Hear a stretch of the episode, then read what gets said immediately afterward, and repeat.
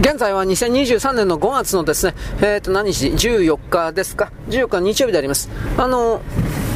久しぶりに精神世界的なこと、まあ、あなたもですね宇宙電子掲示板に来るあの動画をですね見てると思います、ちんぷんかんぷんだと思います、ああのね、あなたにですね負けないくらいに僕もちんぷんかんぷんなんですが、あのまあ、置いといて、その中でいろいろとですね今日じゃ今日のそれも面白かったけど、昨日のやつでなんかちょっと象徴的というか、はは、精神世界の中ではこういうのもやっぱあるんだなというふうな、それ何かといえばですね、まずあの古川さん、国土高校さん、えー、今、マフーさん、目風と書いてマフーさん、いや読みづらいからやめてくれと思うけど、まあ、マフさん、それがですねなんかいろいろあのー、なんだったかな。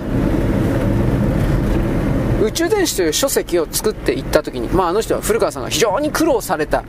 僕はこれはっきり言って自分があんなことできるかってまずできません。まず三輪さんという方の巫女さんですね。その人に質問をいっぱいする。質問してですねどうですか？こうですか？こうじゃないんですか？みたいな形でですね1年ぐらいまあ1年？2年ぐらい格闘してですねああいう電話帳みたいな書籍を作ったわけです。でそれはいいとしてでそれが発売された。ここまでいいですか？でもその功績というのは明らかに古川さんと三輪さんという人の功績なんですよ。仕事なんですよ。評価するべきはあの人たちなんですがで僕昨日の動画100102本目か3本目の 動画を見た時になんかすげえのがあってね。どういうことかといえばこの宇宙電子というものが出た書籍に出た宇宙電子掲示板の、まあ、BBS に行く質疑応答もいろいろやった。それはいいんですがその中でだと思います、あのー、それを読んだだけ、えー、理解したつもりになっただけ。あと多分質問とかもきっと送ったような人なんでしょう。たちなんでしょう。複数の人間って言ってたからね古川さんがね。それはいいんだけど何だったかな。自分は宇宙全史を超えたんだ。いやいやいやいやいやお前何もしてねえだろ。まずそういう風に考える人いるんだなと思って。いや超えてないだろ。何もしてないんだからお前たただ単に3000円ぐらいだったっけ？3000円ぐらいの金払って読んだだけだろ。何言ってんだお前。だからまあね学問の世界においてもあのー、功績をっていうかそのね、えー、業績をね人の論文読んでねたくさんパクって表説してかっぱらってこれは私が作ったんですよ。私が発明したんだ。発見したんだ。こんなやついっぱいいるんですけど本当にいるんですけどあのその状況と同じというか精神世界のうんぬんっていうのはあのねこのダイヤをつけこの石をつけてるとかネックレスをかけてるだけで遠隔いるイカ様のやつが99%以上詰まってると思うんですけれどもね。だけれども、まあ、中には真面目なのもきっといると思います。しかし真面目なのはあの面白くないから取り上げられないんですよ。金にならないから。テレビとかネットとかラジオでネタにしても金にならないから。その取り上げそいつを取り上げることによって取り上げた自分が有名にならないから人が集まらないから利用できないからだから真面目な人は表に出ないんですよ基本的にはで極もんばっかりが出るわけですよここには霊があるわみたいな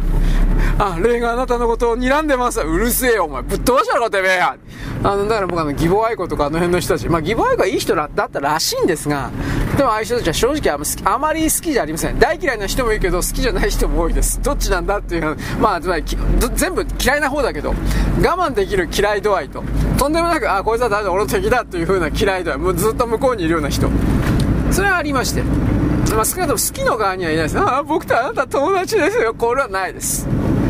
僕はどうしようもないぐらい現実的な人間なんで。ああ、そうですか。不思議なことですか。で、それいくらなんですか？こういう。そうなんですか。で、いくら欲しいんだ？こういう人間ですから、僕は。ね。だから今のですね、トランスだとか LGBT、うん、君の、君たちの言いたいことよくわかった。で、いくら欲しいんだ？ここで、こういう。こういう男なんで僕。人間でクズなんですよ。ね。で、まあ、それ置いといて、何だったかな？あの宇宙選手超えたそうです。はあ、さた、た、大変ですね。超えたそうです。読んだだけなのに。3000円ぐらい出して、BBS 見ただけなのに、超えたんだ。超えたって、そもそも何をもって超えたとするの？ということで、超えたって一体どういう状況を超えたっていうの？ということは僕はまあ、本当に不思議に思ったんですが、うん、多分超能力的な形、守護霊と、なんか動痛が、なんかよくわかんないけど、脳の中に声が。で、僕ですね、その状況っていうのは、これで、これしか思い浮かばないんですよ。それはね、ジョジョの奇妙な冒険の第5部なんですよ。イタリア編なんですよ。ドピオなんですよ。トゥルルルルルルボ、ボス、ボス、今どこにいるんですか、ボスこれなんですよ。どう考えたって。で、おお、私の可愛いドピオよ。これ、これ。100%これにしか見えないんですよ。で、これはこれでね、ドピオはドピオで存在価値はあったんです。面白いという意味で。だけれども、近寄り、近寄りがたいですよね。ドピオと友達になりたいとは思わんだろう。その宇宙電子を超えたというふうに主張してる人っていうのは、要はあのね、そこいら中の電話機を探してボスからの連絡を待ってる人なんでしょ？自分がないから。自分がないから宇宙電子という対象がなければ、超えたとか超えないだとか、そういうことの認識も確立できないんだろ、こいつらは。みたいな、だんだん、だんだんと口調が。ということでですね、世の中すげえ人ね、いるなと、本当に思いました。まあ自分が偉いだとかすごいだとか特殊だとか、なんか多分そういう形なんでしょうね。うん。で、そういう偉い、上、えー、優秀みたいな風に自己暗示、決めつけたという認識の状態であれば、自分なるもの、存在を守ってくれる、守る、わかんないけど、誰かが 特別扱い。なんかそういうことはですね、次々と浮かびます。しかしそんなことはねえと思うけどね。で、なんだったかな？あの、それらの古川さんに連絡、あなた、あなた大変な目に遭ってると聞きました。私があなたを助けましょう。ななんとかそんなんだったっけ？力を貸しましょうだったか、助けましょうだったか。いや、無理じゃないかな。あの、人間はまず自分で自分を助けるしかないけど、それすらできてないのがほぼ全てなのに、他人なんか助けられるその余力もないし、テクニックもないよ。にもかかわらずそれができると思う、思い込めるということは、世の中に対しての考え方は非常に甘っちょろいということであり、まあ、自分を含めた現実というものを分かってないということをね、宣言してるようなもんで、いやー、ちょっといろんな意味で困った、困ってるかな？なんてことを僕は思う。まあ何だったかな。つく読みの狼様ですね。古川さんなんかつくさんとか言ってるけど、いや、僕はその、まあ冗談にしろですね、その神様的系の人はですね、そんな風にちょろめかすとシャレにならんという風な感じがあるので、そういう風には言わんが、まあだから、なんだっけ、神様系の同人誌とか出してる人もいるけどね、エロ同人とかやってる人もいるけど、あれ、あ大丈夫かね？と、個人的には思うが、まあ、やりたくてやってるんだろう。だから僕はこの辺ね実はね本当に自分のやりたいことがありそれが創作分野でありそしてそれが心の底から真剣にエロ同人的なものをやりたいホモ同人ですねこの場合は。をやりたいとして八百でしたっけ？やったとして。えー、でそういうことをやった場合におけるですね罰が当たるとか不敬であるとかそういうシステムはどうなのか。僕はそのなんだろうね感情的に物事を見るとかそういうんじゃなくてそういう神様的な座標にそういういやらしいこと、まあそういうね、絵を描く、漫画を描く、的なことやって罰が当たったとします。こういう話題にするだけでも不敬と言われる状態かもしれないが、それ一体どういうところから来るのかなと、ちらっと考えたことがありました。4日5日、4日5日前ぐらいに。それは、人間における免疫抵抗系と同じもんであって、本人が、当人が認識しようがする前が、勝手にそれをですね、撃退するようなシステムが、その座標体、あまあ、まあ、神だろうが何だろうが、エゴ的な、まあ、つまり人格があるということは私はエゴというふうに一応仮に捉えてるんですが、そのエゴ的な人格的なものを守るためにある防御装置が自動的に働くのでどういうふうに言おうが言うまいが結局それは罰が当たるんなら当たる。でも罰当たる。罰ってない、まあ、ひどい目っていうことなんだろうけどね。ではそれはどうしてなのか？大きなエネルギーに対してそれを既存するような侮辱するような言葉を出すということは、えー、それに対してそういうエネルギーを向こうにやったんだからあっちから倍になって帰ってくるのかもしれないけど倍になって帰ってきたことをこちらの側で最悪薬剤の形で表現し受け入れる受け止める表現する。しかないのかなとかいろんなことを考えます。でもまあ面倒くさいこと抜きにしてそんなやばいことやらなきゃいいんじゃないかっていうそれが一番あれなんですけどそうなるとですね、あのー、昨日、さっき言ったの動画2本目か何か、昨日の動画かなんかのやつで、私は月読みの狼様の声を聞いて、うんたらかんたら。いや、多分それ嘘だから。そんなことはねえよ。そもそもあのー、あなた真面目に考えてごらんなさい。あなた脳の中にそんな声聞こえたことありますか？僕はありません。当たり前ですけど。そのあね、今までにない非日常的な状況をですね、えー、得たとしてですね、獲得したとして、それを本当に獲得できているかどうか分かんないですよ。当人自分にしか。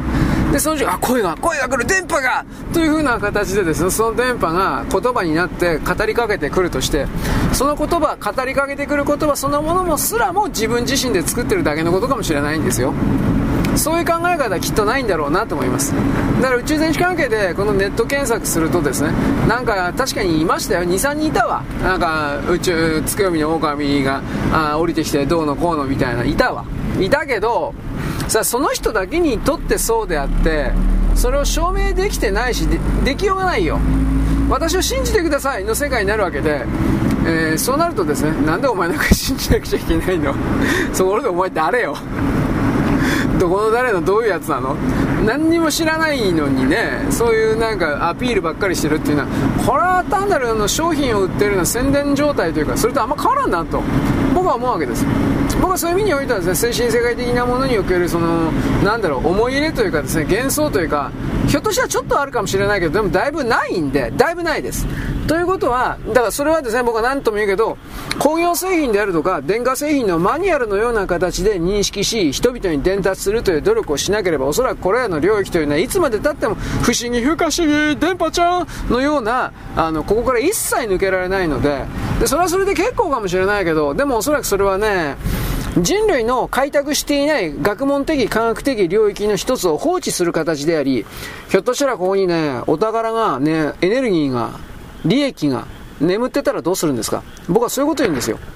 そういう意味においてあまりその何て言うかなあの無責任なつまり学問探求しない態度を何て言うかな偉いとだとかそういう風にするのは僕は間違ってると思いますまあ、物は考えよう、物事は捉えよう、言葉の使い方次第ですね。で、僕はそういう意味においては、この精神世界的なものって、あそこの宇宙戦士、掲示板に集まってるようなですね、感受性溢れる云々とは全く、まあ、全く大げさですね。でもだいぶ違うんで、そういう捉え方はもう今までのやり方だから、お前らは退場しろという、これぐらい傲慢な人間なんで。いや、本当に。スイッチを入れたら電気が入りますよ。電気を入れたらこのインジケーターをですね、操作しましょう。そうするとこんな風になりますよ。これぐらいバカにですね、説明するような言葉で説明できないんだったら、それは正直言うけれども理解していないのと同じであり、それというのは理解されてないんだから伝わってないんだから、ないのと同じなんですよ。ないのと同じようなことをないのと同じ領域に、あ感じました、感動しました、ルルルルルそれはあなたの脳の中だけで、脳の中の脳内物質の受け渡しによって感動、感情の状態というのは簡単に再現できるし、外部から入力していじることができるんですよ。そんなものは実現性というかですね、事実ではないんです。あなたにとっては事実かもしれないけど、他の全ての人類にとっては事実ではないんです。こういう冷酷な見方を自分自身に、まず仮にでもいいからやらないような人たちが、なんだか分かった、感動した、覚醒した、うんぬんかんぬん。それではダメなんですよ。僕はそう思う。同じことの繰り返しになるから。ということで、でもこの科学的な学問的なですね、やり方をですね、あまりにもやりすぎた結果ですね、エホバだったっけ？なんだっけ？ああいう連中はですね、魂をですね、なんか命をいじっちゃって、ロロロロ。まあ、これもこれで困るから、バランスを取る意味において文系的なですね、文系崩れの連中のですね、考え方もですね、必要なんだろうとは思うけど、バランスを取るために。しかし、この地球におけるありとあらゆるものがその文系崩れ的なもののね、学問ではないような言葉に充満されてる状態だから、それは僕は正すべきだと思いますよ。思ってますよ、本当に。はい、よろしく。ごきげんよう。現在は2023年の3月じゃ方5月の14日の日曜日ですね。えーと、ゼレンスキー大統領がですね、実はロシアの各都市、つまりロシアの国境線を越えて、ロシアの国の中の各都市であるとか、各基地を空爆であるとかですね、ゲリラ攻撃だとか、特殊部隊だとか、まあそれは分からんけど、ミサイルだとかドローンだとか、そういうことの複数の拠点の攻撃を計画していたという、それが暴かれました。まあ暴かれた本当かどうか分からんけどね、一応その米国における通信記録というものが明らかにされたという形です。ゼレンスキーの側からそれを訴えたというかどうこうやらしてくんないみたいなことを言ったっていう話なんですが果たしてどうなのか。で昨日おとといだったかイタリアにいてですねローマ教皇にあって停戦合意のこととか停戦のことをお願いしますみたいなことをちらりと言ったということを言いましたがゼレンスキーとしてもなんかだんだんとですね、えー、自分が勝てるとかどうこうという以前にそろそろヒートガンと自分がやばいかなみたいななんだかそういう気持ちになってきたのではないかと私は捉えます。ところがところがあ昨日だったか一昨日だったかウクライナの中の火薬庫兵器庫と言われているものがまあ多分破壊工作じゃないかなと思うんですけど、大爆発を起こしました。ロシア軍におけるドローンの攻撃だったかな。ロシア軍におけるドローンの攻撃で、えー、爆発、誘爆大、大爆発炎上したという。で、これで5月中にあの計画されていた反転攻勢というか、反撃、これはもう無理だろうっていうふうに言われてます。まあ、え、ー、とね、5800トンぐらい、5750トンだったかな、ぐらいの火薬が全部パンになった。本当かどうかわかんないですよ。で、これ、どう見りゃいいのかなと思って、僕は。うん、あのゼレンスキーにずっとまだ戦争させるために、ここで終わらせないために、ほら、バチカンと今ほら、バチカンのローマ教皇だって停戦してどうのこうのとか、その時は、えー、ローマ、ローマ教皇、バチカンが入ってくださいみたいなこと言った的な、この報道が出た次の日ぐらいにいきなりこれですから、どう見りゃいいのか。つまりあのロシアの側がこれをですね仕掛けてもちろん自分たちの戦争に勝つためにせ、なんていうか戦争の基本通りにこれを破壊した。12番目がねややこしくてアメリカがこれを破壊した。停戦させないために。戦争を続けさせるために。これをやってロシアがやったんだということにしてでゼレンスキーにまたウクライナの国民に、あのー、これをですねもうお前たちはロシアと戦うしかないんだみたいな形にしてですねずっと全体を引っ張る。今回確かにその火薬5000トンが爆発したのは痛かったが、しかしそれも本当に5000トンもあったのかどうかわからない。確かでも動画とか画像出てて、ものすごい、まあ、キノコ雲ではないけど、ものすごい爆発の火球っていうんですか火炎っていうんですかあの、炎が混じったとてつもない巨大なサイズの煙というか、そういうものは確かに出てましたよ。ただ僕たちは素人なんでそれがたた例えば100トンの火薬でのものか5000トンの火薬のものかわからんからね。実際の見たことないから経験で。だから100トンのものを実は5000トンとかで騙されてるかもしれない。これ何とも言えないです。でその状況下で戦争を続けさせるために米国が動いた戦争屋が兵器産業がそういうことも一応あり得るなとだけは言います。わからん。まあでも普通に考えればロシアだとは思うんだけどね。はい次、あのー、中国、中国のですねあの白髪の報道官、これがですね何のこれに対してのアクションだったか忘れちゃったけど、中国は偉大な、えー、発展途上国であると、アメあそうそう、WTO か何かの関係だったかな、WTO か何かの関係で中国が、あ米国が中国に対して発展途上国扱いするしているということは、この不平等だから、あのもう先進国に設定し直さないかんとかって言ってんだけど、中国は頑として我々は発展途上国だから優遇措置をずっとこれからも受け続ける。当然の権利があるみたいなこと言ったんですよ。どこが発展途上国なの？ふざけたこと言ってんだよ。全然発展途上国もう先進国だよ。だから先進国認めてあげるからその特別扱いというものははっきり言うけれどもやめていただきたい。と僕は思います。卑怯だ、まあ、卑怯なんだけどね。あの人で、まあ、朝鮮人も中国韓国も中国も儒教権って本当卑怯だからね。今更そんなこと言っても始まらんけれども公然とそんなことを言う。つまりこの世界から取ることは取る奪うことは奪うけどでも支払うことはしない。うん。ラーメン食っても金払わない。だから俺の一番最低のやつ 嫌いだ嫌いなやつだよ。ラーメン食っても金払わない。ね。なんとかなんないんだよこいつら本当に。ということでいろいろあるのでございますがあのー、中国におけるこの経済のそれでも強気な動きというのは、この米国の自称バイデンと言われているものを下ろさない限りはどうにもならないでしょう。で、私さっきも言ったけど、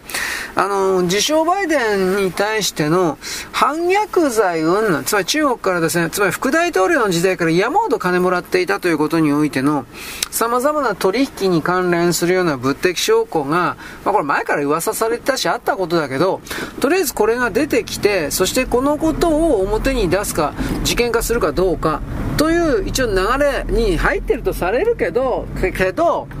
どうせね、あの、現職の大統領がいつも強いから揉み潰されるというか踏み潰されるというか、そんな風になるんだろうなと僕は思ってますが、しかしこの動きが大きくなるのであればバイデンは少なくとも大統領選には出られないとなります。そうすると大きく変わるけど、それどころが途中でやめざるを得なくなるとかいろいろあると思うけど、どうせそこまでいかないんですよ、今までのパターンだったら。まあ、この白髪のおっさん、ほら、あの、NATO が東京っていうか日本に準備事務所というか、まあ、サイバー部隊を中心としたような、あの、対抗部署、事務所なんですけれども、具体的に兵隊を置くだとかそこまではいかないんだが、そういうことにおける、その動きに関しても一応ですね、強い言葉で批判してみせる。まあ、もちろんその中国の報道官なんていうものは自分が一切ございませんから、基本的にその、なんだろう、言われた台本をやってるだけなんでね、このおっさんに関しても心の中はどう思ってるかああその通りああ面倒くせえなと。いうふうなことだって思ってるかもしれません。まあ報道官はどこの国だってそんなもんなんだろうけどね。言われたことを、えー、効果的に見えるように、えなんか抑揚つけて芝居ぶって見せ、えー、なんていうかな表現して見せるというかそんな人しかいないでしょ。うはい。ということで中国におけるですねもう一つはやっぱ武漢肺炎。僕この辺のね武漢肺炎の死亡関係の記事ですね探してるつもりなんだけどねやっぱりそんな言うほど中国封鎖してんだろうなと思います。あ情報封鎖ね。あのでもこの間ちょっとだけ上海だったかな？上海の市が、えー、っと海藻海の葬儀ですね。お墓間に合わないからあの海に散骨というか骨をですね海にばらまくというかそういう葬式の仕方もそれ中国にあるんです。がこれは鄧小平がそれをやったから。あのなぜならば墓に入れるとあの暴かれて、悪用されるから。中国は何ちゅう国やと思うけど。だから海藻海にばらまくというのがあるんだけどこれ7月だったかぐらいまで予約が全部詰まってる。まあ船に乗って沖合まで行くんだろうけどね。だからそういうことの記事がポツポツと出たというぐらいでね内陸とかその辺はどうなってるのかな。これがわからない。それ年寄りだけではない、まあ、ととにかく年寄りは死んでる。で年寄りだけではない若者も死んでいるというところまでは大体分かったんだけどでもそれはやっぱりその都市生活者なんですよ。だから、まあ、粉塵が多いというかそういうところっていうふうに言うけどね。分からんけどね。なので僕はやっぱり遺伝子をだいぶその中国人たちは傷つけられてるだろうからこそすぐ死んじゃってるんだろうなというそういう見方をするんですがこればっかりはこうだああだということは簡単にあなたに言えないわけです。はい。ということを含めてですね、えー、っと既存の当たり前だった何事もなく続く日常的なものは壊れていく。世界中で。これだけはまあ間違いない。でも南半球はそんな壊れてないんじゃないかな。というのもあります。はいよろしく。ごきげんよう。現在は2023年の5月のですね、えー、っと、15日ですか、15日のですね、月曜日であります。私はまだですね、あの、トルコの選挙のです、あの、結果見てないんですよ。あの、これから見ようかなと思ってるんですが、私昨日ですね、あの、ツイッターのですね、いろいろいじってたんですけど、全然わかんなくてですね、頭どうにかなりそうだった。なんか仕様変更になってですね、なんか 内部のですね、いろいろ登録とかね、なんかいろいろやってたんですけど、全然わかんなくてね、ちょっとあの、途中でやめて寝てたんですが、まあいいです。うん、俺、理系ダメなんだよ。というようなことも一応言ってる。理系がどうのこうのとか言いながら。えー、っとですね、ツイッターにおいては本当にまだ結果知らないんですけれども、エルドアンさんがとりあえず苦心しておりました。また、エルドアンはどういう人だったかというと、一応首相の時代から大統領になりまして、そこからあの、合わせますとおよそ20年間トルコという国を率いてきたという言い方です。まあ、口の悪い人は支配してきたとかコントロールしてきたって言うけど、で、あの、14日投票なんですね。でね日本時間が今日15でトルコが、だから今日14なのか昨日なのかちょっと俺わからんのだけど投票であります。で、一応その、それまでの世論調査はどうなってかっていうと、世論調査なんで、何らかのインチキ、バイアス、えー、外部からの操作、いろいろ考えられるんですが、えー、っと、野党の候補が、3ポイント、4ポイントぐらいかな。とりあえずあのリードしておりました。場合によっては7ポイントとかなんかいろいろあったんだけど、なんともありません。3月にですね、イスタンブール研究所っていう、イスタンブール経済経済ですね、経済研究所が行った世論調査においては、野党の、えー、っとね、クルチダルオール、クルチダルオールか。この人がですね、47%で、エルドアンは39%でありました。この数字というのはですね、あの、野党の候補たくさんいたんですけど、6つの野党がね、候補を出したのかな。で、その 6, 6つの候補が集まって、で、これじゃ勝てないということで、統一候補を決めようじゃないかということで、了解したのが3月の6日だったわけです。で、その時の数字が、えー、クルチダル・オールという野党の人が47、エルドアンが39だったわけです。であの4月の末ぐらいではクルチダルオールとしては44.6エルドアンが42%若干ですねあの寄せてはきたんですけどそれでもエルドアン負けてるんですね。これアルジャジーラが5月11日発表してます。5月だったか。であの、うん、他にはですね野党のライバルっていう言い方なんだけどクルチダルオールの他にインジェっていう人がいたんです。インまあ、党首な他の、他の野党の党首なんですが、これがあの選挙戦から離脱表明したんで、その人の分の票が全部クルチダルオールさんに行くだろうというふうな。で、一応インジェさんはそんな支持なかったけど、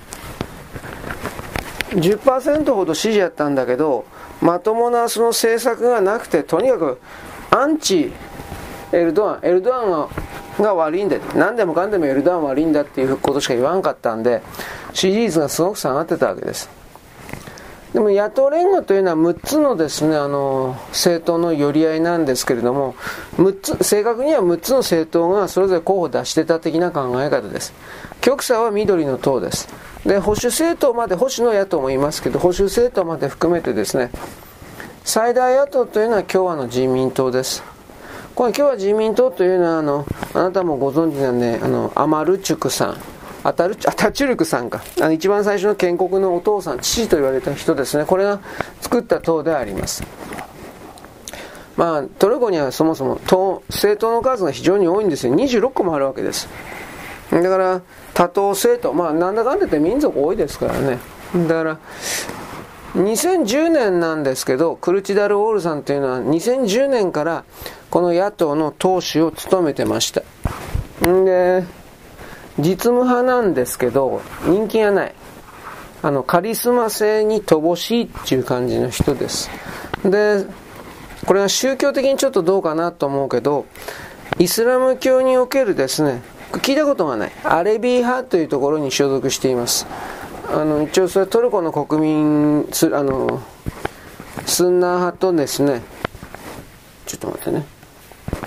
シーア派という大きな流れの中でえー、っとですねアレビ派っていうのは国民の大体 2, 2割まあ2割ほどが信仰しているとされるけど少数派には間違いありません。まあだからどうなのかな。まあとりあえず争点がね何なのか。これは分かりやすいんですよ。地震です。大体5万人ぐらい死んだとまず言われています。あの地震でね。で今のところテント村から仮設住宅の対応はされている最中です。でもちろんどこにでもある話なんですがあの建設業界トルコの建設業界はエルドアンのですね支持者が多いです。でエルドアンの支持者多いんだけどたくさんほら今回建物がバカーンと壊れたでしょ。でそれあなたもちょっとご存知の通り手抜き工事が多かっただとか法律違反の工事が山ほどあっただとかそういう報道を見たと思います。でそれを許したのが結局エルドアンの勢力だと。あの許認可を許したのがエルドアン関係者というかエルドアン支持者であると。でもってそのまともに建設すると儲かんない建設業者の方々がいわゆる不正建設建築を認めさせるためにそういう、まあ、市役所に来る建設課長だとかなんかいろいろきっといるんだろうけどそういうのにイカ様ドボイカ様を促したとかまあいろいろな癒着がですね言われてるわけです。でもトルコっていうのはそもそもあのーメディアそのものがだいぶ変更してます。日本もひどいけど、まあ、これは世界中の影響でありまして、西側メディアとにかく左側が多すぎる。ほとんど左である。まあ、日本共同新聞とかなんか含めても、ね、えー、LGBT がどうとかトランスがどうとか今回いろいろやったけどさ、全部一般の普通の声なき人々の利益を無視してギャスカやった左の人たちでしょあの人たちがひどい目に遭うべきだいや僕本当にそう思うけどね。ああいう口先だけの嘘つきというのは自分と自分の家族が実際の暴力だとかお金だとかの被害に遭わなければあの何て言うかな。わかんないですよ本当に。で、その実際に痛い目、被害に遭ったところで、どうせ買えない、買えないのかな？わかんないけどね、それ買えるふりぐらいするかな？わからんけど、まあどっちらそういう人、薄汚い人たちなんで、僕の目からすると。だから、あの人たちが真っ先に、そういう様々な被害というか、会う義務があるなとまで僕言っちゃったりするけどね。まあいいですね。トルコにおいては、様々な問題があります当たり前ですけど問題のない国はありませんであの一番の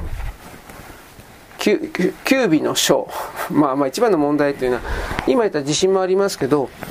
大体シリア隣国のシリアから難民が入ってきてますね。戦争の時の。でこれをどうするのか。360万人も国内に居座ってると言ったら言葉悪いけどまあ居座っております。